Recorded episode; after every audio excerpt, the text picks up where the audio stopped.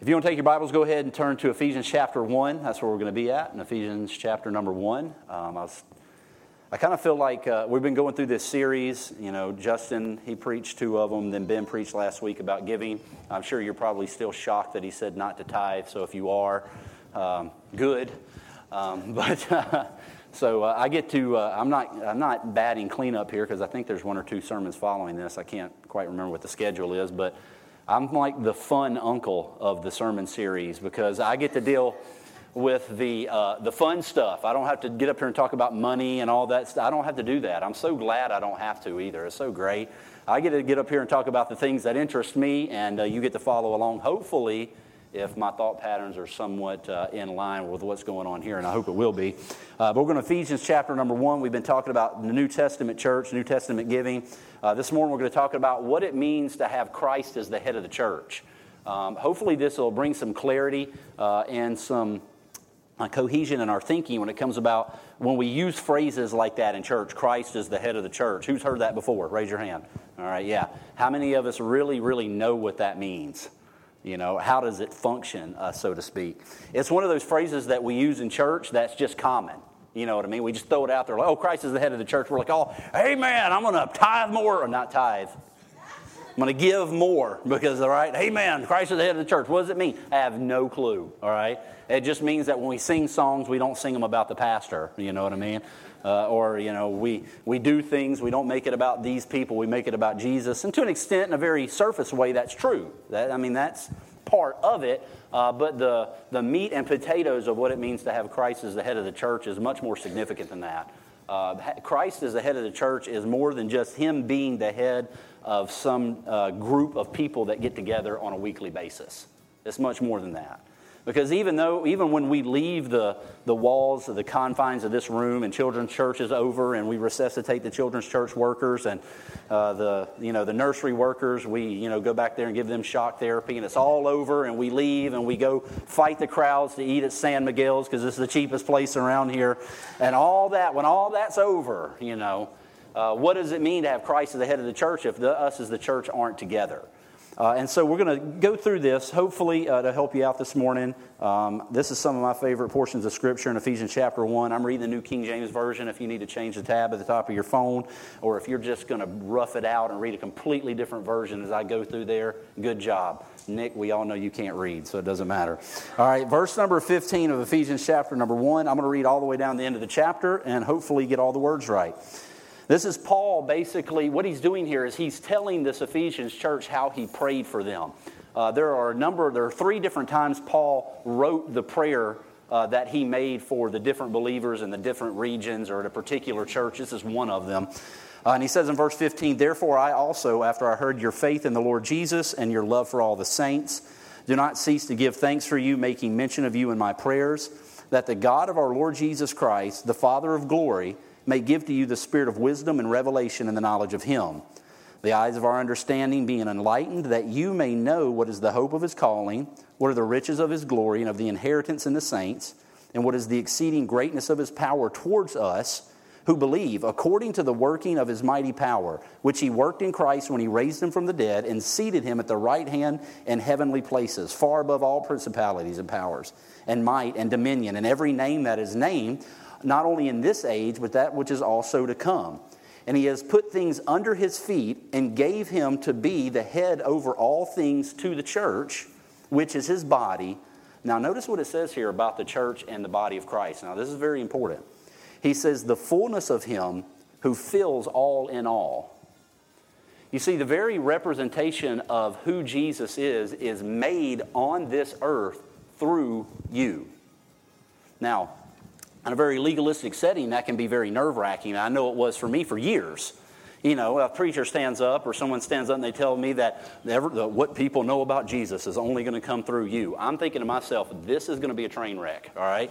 Uh, because if they only know who Jesus is based on me, uh, wow, we're going to have issues here. But really, what he's saying here is this, and this is what we've got to grasp Jesus representing himself through the church is not up to you it's up to Him. Right? So it wasn't our idea. all right? It was his idea. My point here being is this if we look at it like we've got to behave in this particular manner so people see who Jesus is, you know what we're actually saying? We're actually saying it's my job to be Jesus for him. You see, what Jesus is trying to get us to understand is this is that Christ is the head of the church. He, Jesus isn't only in a position over us, he's also in a practical function through us which, which is why we have the Holy Spirit of God living in you and I. See, if we didn't have the Holy Spirit of God, yeah, it would be very nerve wracking. It would be very stressful. It would be an overwhelming thing uh, for us to have to be this duplication of Jesus Christ based on our own behaviors. Because listen, you and I both know that we've already messed that up this week, all right? Some of us, and this is just the way people think, some of us come to church because we think to ourselves, I've got to go to church in order to be able to make it through the next week. That is not what uh, getting together with the church is about. Getting together with the church is about the expression of Jesus Christ on this earth, to the earth, through us, out into the world. That's why Jesus said, Go out into all the world, not just stay huddled together in the upper room, right? And so let me make sure I'm staying on track here. Now, we must understand that Christ's headship to his church is made up not only of the position, but also as a function as well. I've never butchered a chicken in my life. Thank God I don't have to, all right? Somebody at Walmart or Fresh Market or Publix does that for me, all right? I don't have to do it. But I know we have a term in the South, you ever heard it, running around like a chicken with your head cut off? You, you never use that in a positive manner, you know? You never say, wow, they're very productive, like a chicken that runs about with his head removed. You know, you never, you never say it in that form. You know what I mean? It's always a negative connotation, like, man, they're running around like a chicken with their head cut off, which means there's lots of commotion, there's lots of movement, but there is nothing getting accomplished except for maybe entertainment purposes. I don't know. some of you are googling chicken with the head cut off on YouTube right now, I know. And so there's when we use that phrase, what we're saying is this and you've seen it before, you know what it's like. When you remove the, the head from the chicken, he's just running around. There's lots of movement, there's lots of activity, there's lots of action, but you know what there's not? There's not any life. What we're seeing, what we see in that scenario is not an animal that has life being given to it. We actually see it in its death throes, don't we? A good friend of mine, his name's Ken Grief. He lives out in uh, Kansas. He wrote a book on the, it was this big, long, very fancy sounding name, like, uh, you know, the basic function and the normal action of Christ through the church. He wrote this like dissertation. Somehow I made it through, all right? And in one of his statements, he made that, I want to quote him correctly in case he actually hears this. He says, In my opinion, the 21st century church, now when he says church, he's not talking about denominations, he's talking about the body of Christ as a whole. He says, in my opinion, the 21st century church is operating as if it has been decapitated. And to an extent, I will agree with that. Because there's a whole lot of commotion, there's a whole lot of movement, there's a whole lot of activity, there's a whole lot of getting together in one place. But we have to ask ourselves how much life is being displayed outside of those scenarios. You see, that's where Christ as the head of the church comes in. And there's a tendency for you and I to think that he's ahead of this organization, like he's some sort of spiritual CEO. But the fact of the matter is, is him being the head of the church, Jesus himself is our individual functional lives.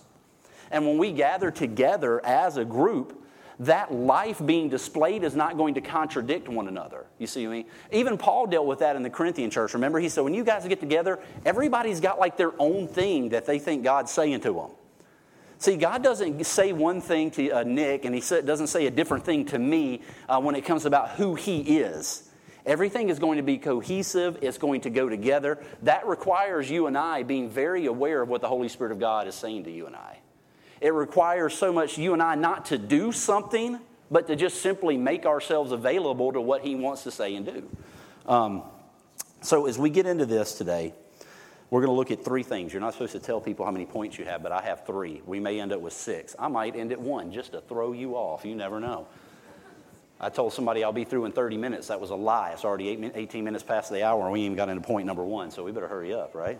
I'm trying to help you get to the Golden Corral first, all right? I'm just trying to be a blessing, is all it is. All right, so,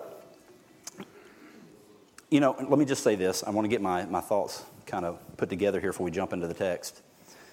When it comes to thinking about Christ as the head of the church, we do not live properly in order to know Christ as our functional life. That's very important to remember. That doesn't mean living properly. And if we were to pass out a piece of paper and I were to say, write down five things that you think is living properly as a Christian, we would have so many different answers in that thing. So it's kind of a generic term, I understand, but we don't live properly to know Christ as our life. We have to know Christ as our life in order for Him to behave through us as He's designed us to live. Now, I know that might sound like a word game, but it is actually very different if you begin to just meditate on what's being said about it.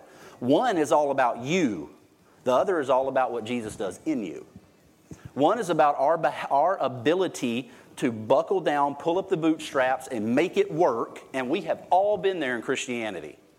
Every one of us in this room, if we've been saved for any amount of time, and if we were aware of what was going on, we will say, Yes, I have heard sermon after sermon. I've been in scenario after scenario. Don't even get me started on revival meetings. You've made so many promises to God in a revival meeting, haven't you? I mean, you basically promised God you'd hand him the moon if necessary. You know, you're going to stop this and you're going to start that and this is going to happen and that's not going to happen anymore. And all the intentions that we had in making sure those things came to pass in our lives are really irrelevant when we're not looking to the proper source to see them come true. And so we're going to look at three things about this idea of Christ being the head of the church. And it's going to sound like they're not connected, but I promise you they are, and we'll come full circle and you'll see. The first thing is this about Christ being the head of the church. We have to have a revelation of who Jesus Christ is to know him as the head of the church. Now, in verse number 17, if you want to look back down there with me, it says, uh, he, this is Paul kind of in the midst of his prayer and what he prays for these uh, believers. He says that the God of our Lord Jesus Christ, the Father of glory, now this is important. He says, may give to you the spirit of wisdom and revelation and the knowledge of who? Him. The revelation and the wisdom God is talking about here is not a revelation to you about somebody else. All right? There's a danger of that in the church where we kind of tend to uh, categorize revelation like God tells us something to go tell somebody else, and that happens at times. Don't get me wrong, that is a, there, there is a function within the body for that. But the main revelation that God gives all of us is a spirit of wisdom and revelation about the knowledge of Him. You see, God's more interested in you knowing about Him than He's interested in you knowing about somebody else. Now, and I'm not, again, I don't want you to think that I'm downplaying. I've had people come up to me and say that God told them to tell me this, and some of it came to pass. I've also had people come up to me and said, God told me to tell you this, and it was the most out and left fieldish, craziest thing that I've ever heard in my life. And I couldn't help but try not to laugh when I was told what God told them to tell me, all right? It happens sometimes. Fortunately, that's the minority, right? And so when he's pointing this out here, he's saying, listen, Headship is about you knowing Him, about you knowing Him. That spirit of revelation is based on the knowledge of who Jesus Christ is. Um, it's very interesting, and I'm, I'm, a word person. I like, like little words and phrases catch my attention when I'm reading. And notice that he uses the word in verse number 18 again. He says, Your understanding being enlightened. This is a good thing. This is one of the things that separate Christianity from Eastern mysticism and things of that nature. Because in a, in a mystic type of a religious system, you are attempting to get yourself enlightened in some way. You know, you're going to climb the mountain, you're going to read the book, you're going to consult with the guru. Uh, and even though Christianity is an Eastern religion, it is because it's from the eastern part of the world, is relative to us anyway. And that in, in this instance, all non Christian religions are all about us gaining something. The great thing about Christianity is it's not about you gaining some knowledge about God, it's about God revealing a knowledge of who He is to you. You see, that's what grace is about. Grace is not about us achieving a knowledge of Christ, it's about God stepping in and saying, Here I am. Now, when this happened, you know, 2,000 plus years ago when Jesus showed up on the scene, it was a very mind blowing event. Because for years, people had decided that they were going to figure out who God is. Now, I'm of this persuasion, and I feel like I've kind of got somewhat of a biblical basis for it. And if we need to get down and dirty and talk about it, not down and dirty and talk about it, but maybe, wow, scratch that. If, uh, we need to talk about it later uh, in a non argumentative way, is what I meant. I'm of this persuasion, particularly when it comes, in, in this instance, when it comes to an unsaved human being. If an unsaved human being decides they're going to uh, pop their head up off the pillow one morning and say, I think I'm going to go figure out who God is, I'm convinced that that will not happen. The Bible says, because there's none that seek after him and there's none that know him. You see, the grace of God is all about God intervening in our lives and calling us to himself. It's not about us going and finding him. You know, we give our testimonies, and I know it's well intentioned, and we say things like, well, the day that I found God. Well, no. we didn't find God, God found us. He came to us, He initiated everything with us, and we responded to His initiation. We responded to Him coming to us. And this is what the text is saying here. Paul is saying, listen, I'm praying this. I'm praying that when God comes to you and He enlightens your eyes, that He will give you that spirit of wisdom and revelation in the name of who Jesus Christ really is. Because I don't know about you, but there are times that I'm kind of confused about who He is. There's times when my past tries to dictate to me who Jesus is and what He thinks like. And I need God to come along and correct that and kind of right the ship, if you will. There is a necessity of full disclosure. Now, I was in a very religious circle like some of you guys were. We all have different backgrounds, which is actually really neat as we're all one church and we have such diverse backgrounds. I like that. I was in a background that made it seem like, and I'll say this about, about false teaching false teaching really isn't based around what's said, it's usually based around what's implied by what's said. It's much more insidious that way. You know, I can make implications about things, and you know what they do? They begin to put question marks in your mind, right? It's a lot different than just coming out and saying it. And so there were a lot of question marks about things that were implied and just right out said at times that the full disclosure of who Jesus Christ was was dependent on me and how willing I was to dig in deep and make the sacrifice to know Him. You know what I mean?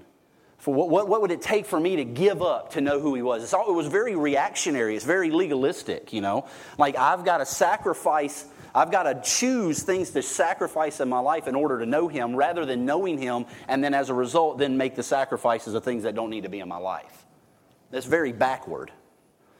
And so, the full disclosure that we tend to struggle with is this, and I've heard Andrew Farley, another pastor, kind of put it this way it's kind of like God in a swivel chair, you know, like one of those office chairs. I mean, I have one at work in my office, and I even play in it sometimes where I just spin myself in a circle, you know? And so, I mean, somebody's got to do it. I'm trying to lead by example as the boss, all right? I'm just trying to do what I got to do. But it's kind of like God in a swivel chair. You're like, oh, you, you did your devotions today. Here I am. And you're like, oh, you cussed at that old lady that pulled out in front of you in traffic? we'll talk about things later as soon as you get this taken care of, you know? Oh you, you oh you did something good. I'm back. Here i am you know? And like oh man i told you to give $30 and you only gave 15 i'll catch you later you know? And i know that's a little exaggerated uh, but to an extent it's true isn't it? To where we feel like god revealing himself to us is a matter of us behaving or talking god into showing his face towards us when the fact of the matter is, is it's God that stepped down and said, Here's my face. Here's what I'm like. This is the kind of person that I really am. You see, without acknowledging that, it's possible for you and I to be willing to operate under the headship of Jesus Christ and allow His, his life to function as our life. You know why? Because we're going to be guarded, aren't we? The focus of everything we do or don't do will be ourselves rather than just simply knowing who Jesus is. Christianity is so simple. What did, what did Paul say to the Corinthians? He says, he goes, I'm concerned that somebody is going to draw you away from the simplicity that's in Jesus Christ. Christianity is the most, the most basically laid out, if we can say quote unquote, air quotes for those of you on the podcast, air quotes, religion, if we can say it that way, that there is. It's simple, it's not complicated. It's Jesus Christ and everything about who he is. And he is, anyways, I'm going to go off on a tangent. I don't want to go down that road just yet. We got other things to talk about here. Paul said in Philippians 3:10 that I might know him and the power of his resurrection and the fellowship of his sufferings, being made conformable to his death. You see the emphasis there? We're so worried about killing ourselves off. We're so worried about putting everything else about us to death. Paul was like, There's one thing I want to know. I just want to know him, what he went through, who he is, what he did, how that affects me. That's what I want to know. We, we tend to do it the exact opposite, don't we? We want to know about everything that we've done that affects us and what we can accomplish and how it affects us, and what we haven't done and how it affects us. Paul said, I don't want to know any of that. You know why? Because he said in that same chapter, Philippians chapter 3, he says, Everything that I can take and mold into this form that I call myself really is worth nothing more than dung. I mean, it is like a spiritual uh, porta potty. He was like, I don't want to, look, porta potties are rough things, man. You don't want to go in those suckers, right?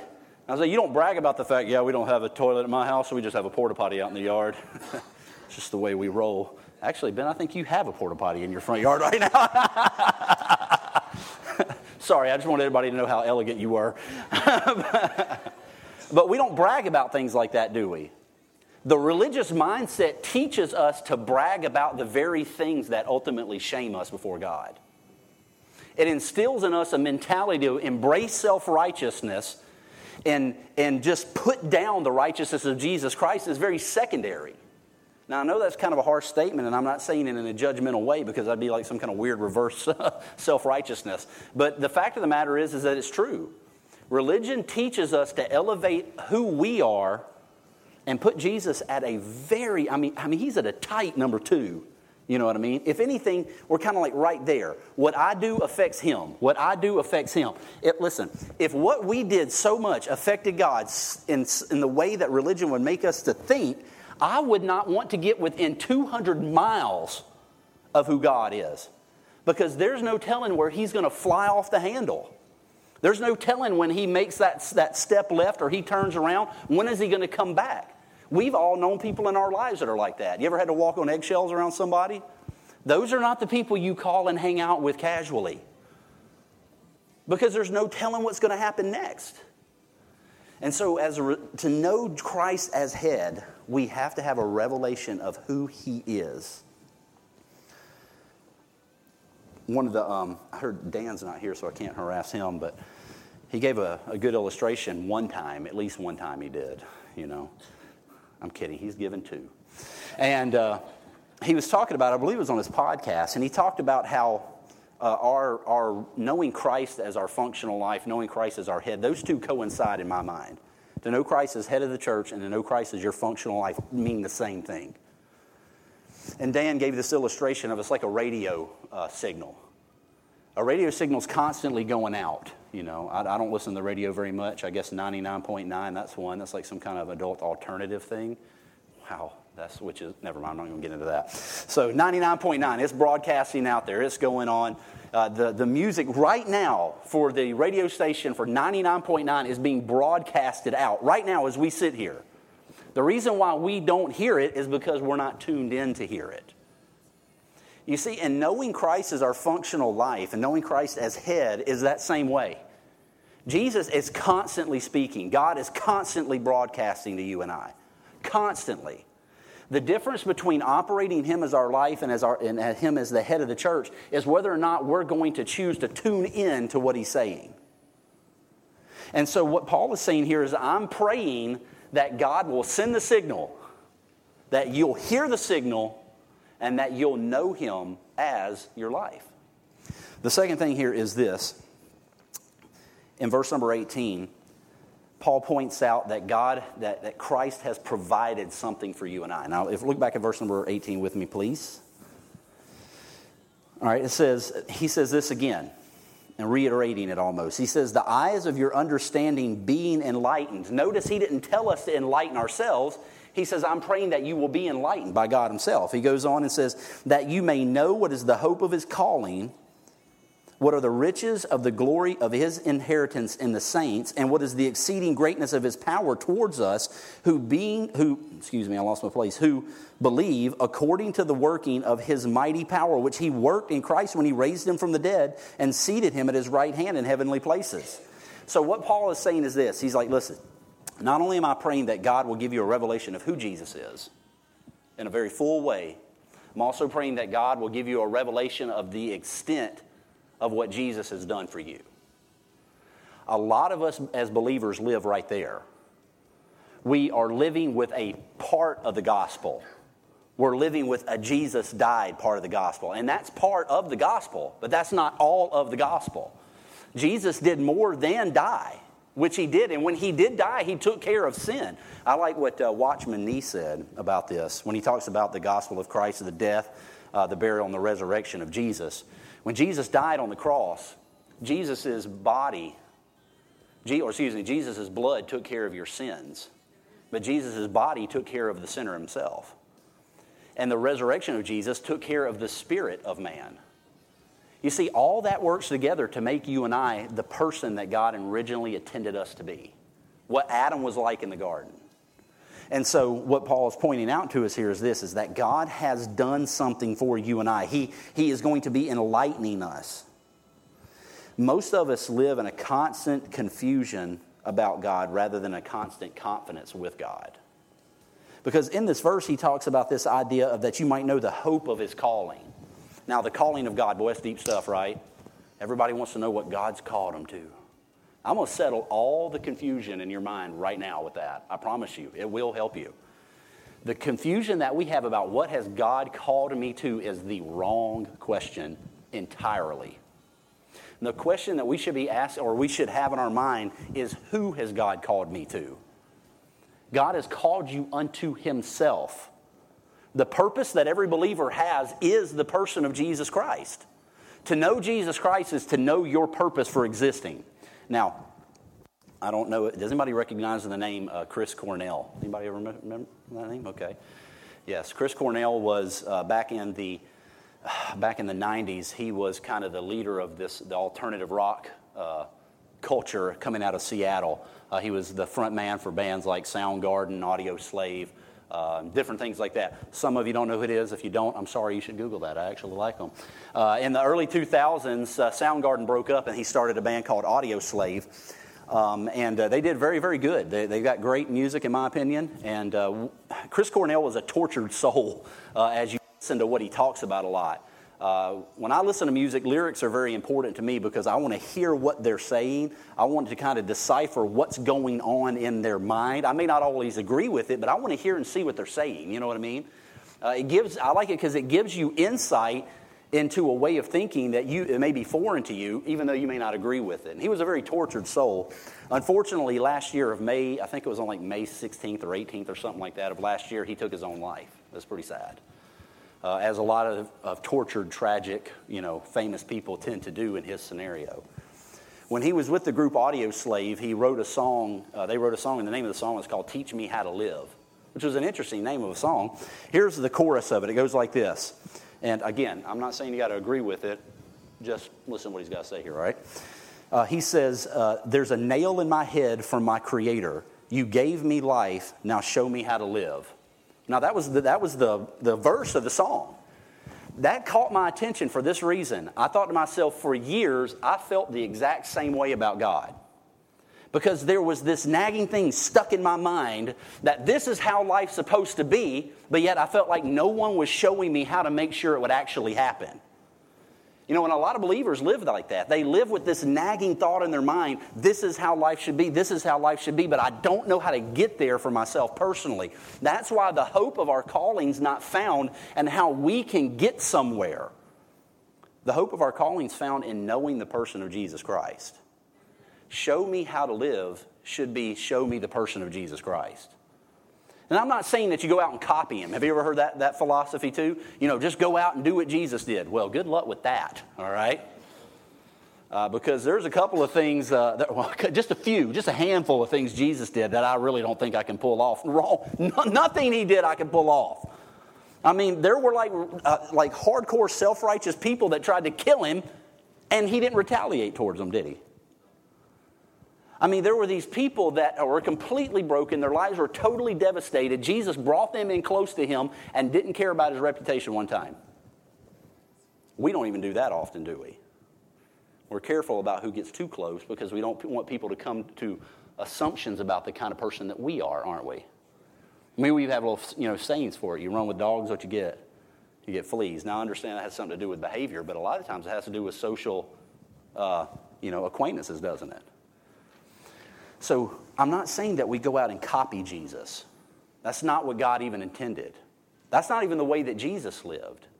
Jesus said in John, I think it's John chapter 13, don't quote me on the, the street address, but I think it's John chapter 13. In John chapter 13, Jesus said, and I quote, I do nothing of myself but what that the Father shows me. That's a pretty intense statement. So we look at Jesus and we say, well, Jesus, Jesus made this happen. No, he didn't. Jesus was the perfect representation of what it was like for a man to live on this earth and be in absolute 100% total dependence on the Father. You see, that's the same kind of headship, that's the same kind of functional life that Christ Himself wants to have with you and I. It's not my life alone, and it's not His life alone, it's our life together. It is a cooperation. That's what Paul meant in Galatians chapter 2:20, uh, Galatians chapter 2 verse number 20 when he says, "I'm crucified with Christ, nevertheless I live, yet not I, but Christ lives in me, and the life I now live in the flesh I live by the faith of the Son of God who loved me and gave himself for me." That's what he meant. He says it's not me and it's not it's not just me and it's not just Christ, but it's Christ and I together. That's what headship's about. Headship is not about God just giving. I, when I was in college and I was in a different religious setting, it was all about like God was the general of this army. I was this foot soldier and he was just handing down orders. You know what I'm saying? But that's not the way the New Testament lays it out. New Testament lays it out this way that I am in a, I am in a cooperative relationship with the God of the universe. He desires to function together with me and both of our lives be one life. Now, let's go ahead and uh, kind of pull this together here because I got to hurry. It's already 11:40. I guarantee you the Presbyterians are already out of service. They are headed to San Miguel's. They are going to get all the fresh burritos, all right? And we can't have that, all right? We've got to beat them there. Look at verse number 18 with me. I want you to see. Wait, let me skip down here. Let me get back to my notes here. Let me get back. Let's get refocused. Look at verse number 19. Let's do that. Verse number 19. This is a revelation about the actual power that lives within you. Now, in verse number 19, he says, And what is the exceeding greatness? Now, that phrase right there is enough to sit and talk about for a while.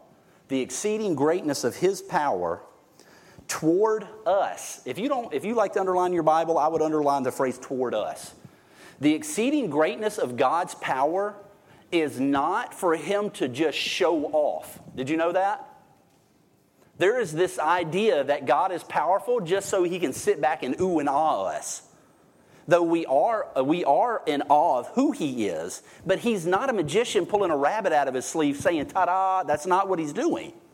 That's not his function, that's not what he wants. Do we really think that God is such a megalomaniac or an egomaniac that he has got to have somebody impressed with him? He, he's living, he was, in eternity past, he was perfectly satisfied in dwelling with himself in that Trinitarian union with Father, Son, and Holy Spirit. He created man to enjoy what that fellowship is like. Because, you know, when you are pure love, you can't hold it into yourself. You want to give it to other people, to other entities, if I can put it that way. And God said, I have got so much love. I have got such a perfect union of existence. Other people would love to exist in this scenario.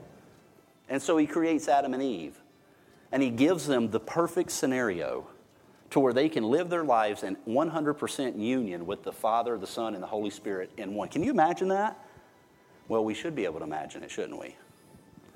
We shouldn't even have to imagine it. We should be able to know it in our spirits as it being real. Because he, this power that he's talking about, this resurrection power in verse number 20, is all directed at you. Not you as in this group that we say is pure grace, though it is, but I'm saying individually. It is directed singularly at you. It's very easy for us to take these truths and spread them over a corporate group and say it's for you in that sense. Kind of like God so loved the world. You know, that seems so huge. Where do I fit in at that? But it's different when God looks at you and says, I love you. And he points right at you. And that's what's going on here. Uh, this phrase in the Greek language gives the descriptive idea of someone pulling an arrow out, putting it in the bow, pulling it back, and shooting you with it, is what it gives the idea. It's that directive. when he says this mighty power, and he says in the next verse that raised up Jesus Christ from the dead, God has put crosshairs on you and has directed it specifically to you as an individual believer. You see, headship isn't about spreading that over a group, it's about accepting it for yourself, number one. And when we accept that as true as ourselves, when we get together as a group, you know what's going to happen? There's going to be an open display of what that means. Let's see here. You know, I, this, brings to my mind. You know, I spent, I spent years, and uh, me and Ben have talked about this in depth. Uh, I've, or Ben and I have spent years talking about this in depth. For you English particulars, all right? Not naming any. You're welcome, good sir.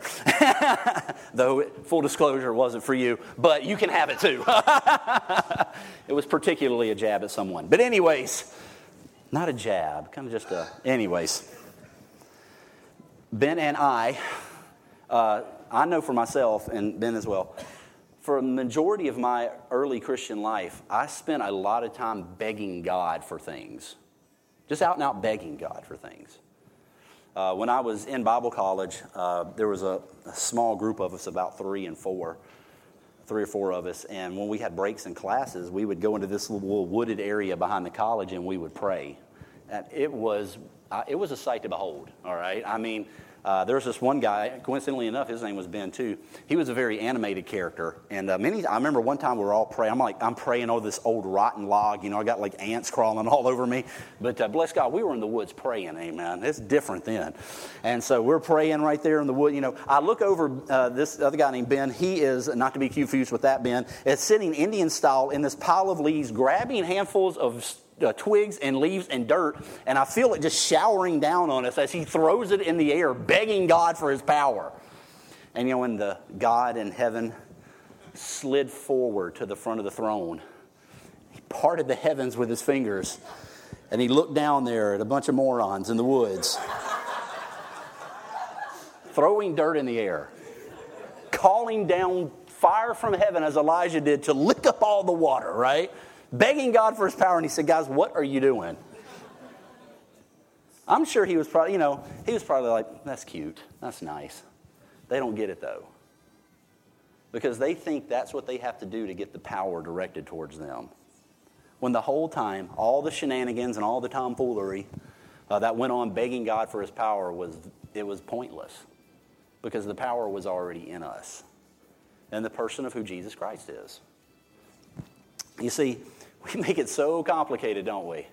I mean, if we're, I mean, if we really, I mean, if you really get serious with God, you ever heard that before? Get real serious, and then God's going to give you the power. You know what I mean? I, I would love to interview the people that think they're serious with God, because I think we'd find a lot of chinks in their "I'm serious with God" with armor if we wanted to go that route. There's always somebody that's more serious too. Have you ever noticed that? You know, there's always somebody else that's just, they're just more on fire, right? I mean, they've just, they've got, I remember I worked on staff at a church across town, and uh, there was another church right next to us, and I guess it was their youth pastor. Youth pastors can be some of the most entertaining people you'll ever met, about me, by the way. and this guy, he had a little Honda Civic hatchback or something like that. I remember this car very vividly. I think it had every sticker of every dead and gone 90s, early 2000s Christian hard rock band that existed on the back of it. I don't even see how he could see out of the back of it. He had fashioned this giant wooden cross and had fastened it to the top of his car. And uh, on the back of his windshield, it said Boy on Fire. And I'm not real sure if that was his nickname, it was a boy band that he liked, or what. I don't know what it was, like Burn the Stage or something. I don't know. Uh, but it was some kind of odd name like that. And I remember thinking to myself, you know, first off, I laughed. I'm sorry. I did. I made fun of it. You would have too, all right? I mean, if you would have seen it, you definitely made some jabs at it. I mean, it was too easy. He just set me up. What was I supposed to do, all right? But uh, it's not my fault at this point, all right? And you know, when I look at that and I think to myself, a lot of Christians, at least he did it right out in the open. You know what I mean? A lot of the time as believers, we're all passive aggressive about it. You know what I mean? At least he just came right out and said, Hey, man, I'm on fire for Jesus. But you know, I thought to myself, as on fire as some people think they are, they're not the ones driving around with a wooden cross strapped to the top of the car, all right? There's always somebody that can come across like they are more into it. You see what I mean? When God's not looking for you and I to be excitable, He's looking for you and I just to live life together with Him. Now, that can be exciting, and it does get exciting, and it does conjure emotion. But it conjures the, we don't, it's, Ben and I used to make jokes that sometimes we think that we have to get God to come meet with us, like the opening scene, the end scene of like King Kong. You ever remember that? Where they're all jumping around, they're like beating drums, they're going Kong, Kong, Kong. And he comes, boom, kicking in the door, and there's King Kong. You know what I mean? I mean, it's not like that. You know, we're not like drums dancing around and boom, Kong shows up. No. Kong.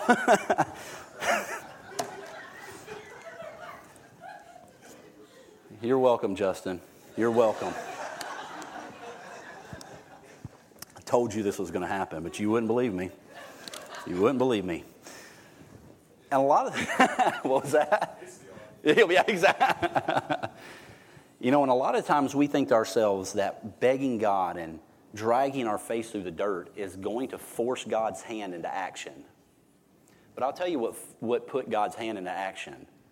It wasn't our dedication to know Him, it was our complete inability to know Him. That's what put God's hand into action. That's what sent Jesus Christ to become a man, so if I can put it that way.